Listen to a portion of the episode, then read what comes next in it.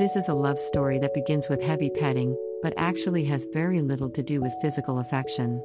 One night in 1974, when I was a student in France, I was standing on a deserted street corner with a boy I thought I liked.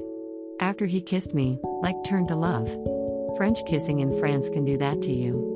Why won't you come with the rest of our class to Switzerland? He asked me.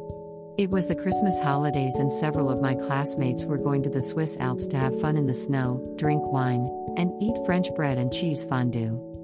It sounds great, but I want to see the museums in Florence, Italy, I said, which was a lie. What kind of college kid would choose to look at lifeless paintings over being with their friends? It all had to do with a deep seated insecurity I had about relationships.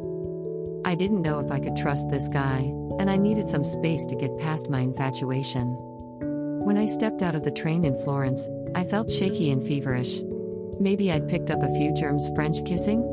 A sharp, cold wind sliced through me as I struggled down the street with heavy suitcases looking for a cheap pension. The second night in my motel room, the innkeeper knocked on my door to see if I was all right.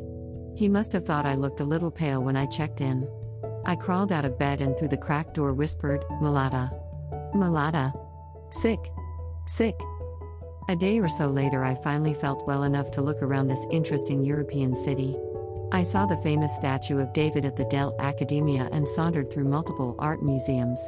Everywhere was cement buildings, pavement, and crowds of people. It was a pleasure to finally walk to the top of the Fortress of Belvedere at the edge of town and peer over the wall to the Italian countryside below. Rolling hills were covered with vineyards, and I felt wistful thinking about farm fields back home. By Christmas Eve, I'd spent eight days roaming around Florence by myself. I was beginning to feel desperately lonely.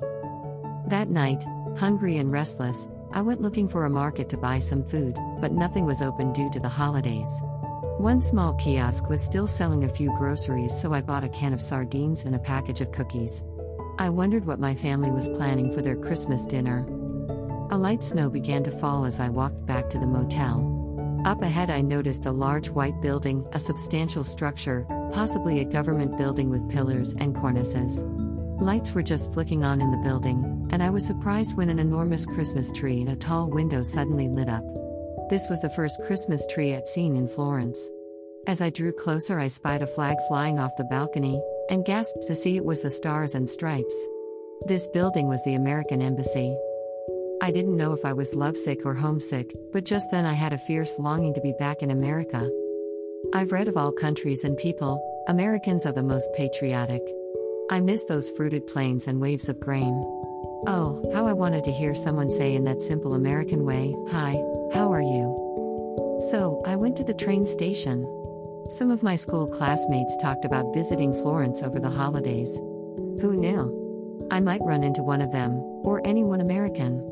I was standing on the loading platform when I saw him, that boy I liked too much. He came toward me and didn't bother with a greeting like, Hi, how are you? Instead, he just grabbed me and wrapped his arms around me and gave me the best hug of my life. Image credit Florence, Italy. Image credit Embassy flag.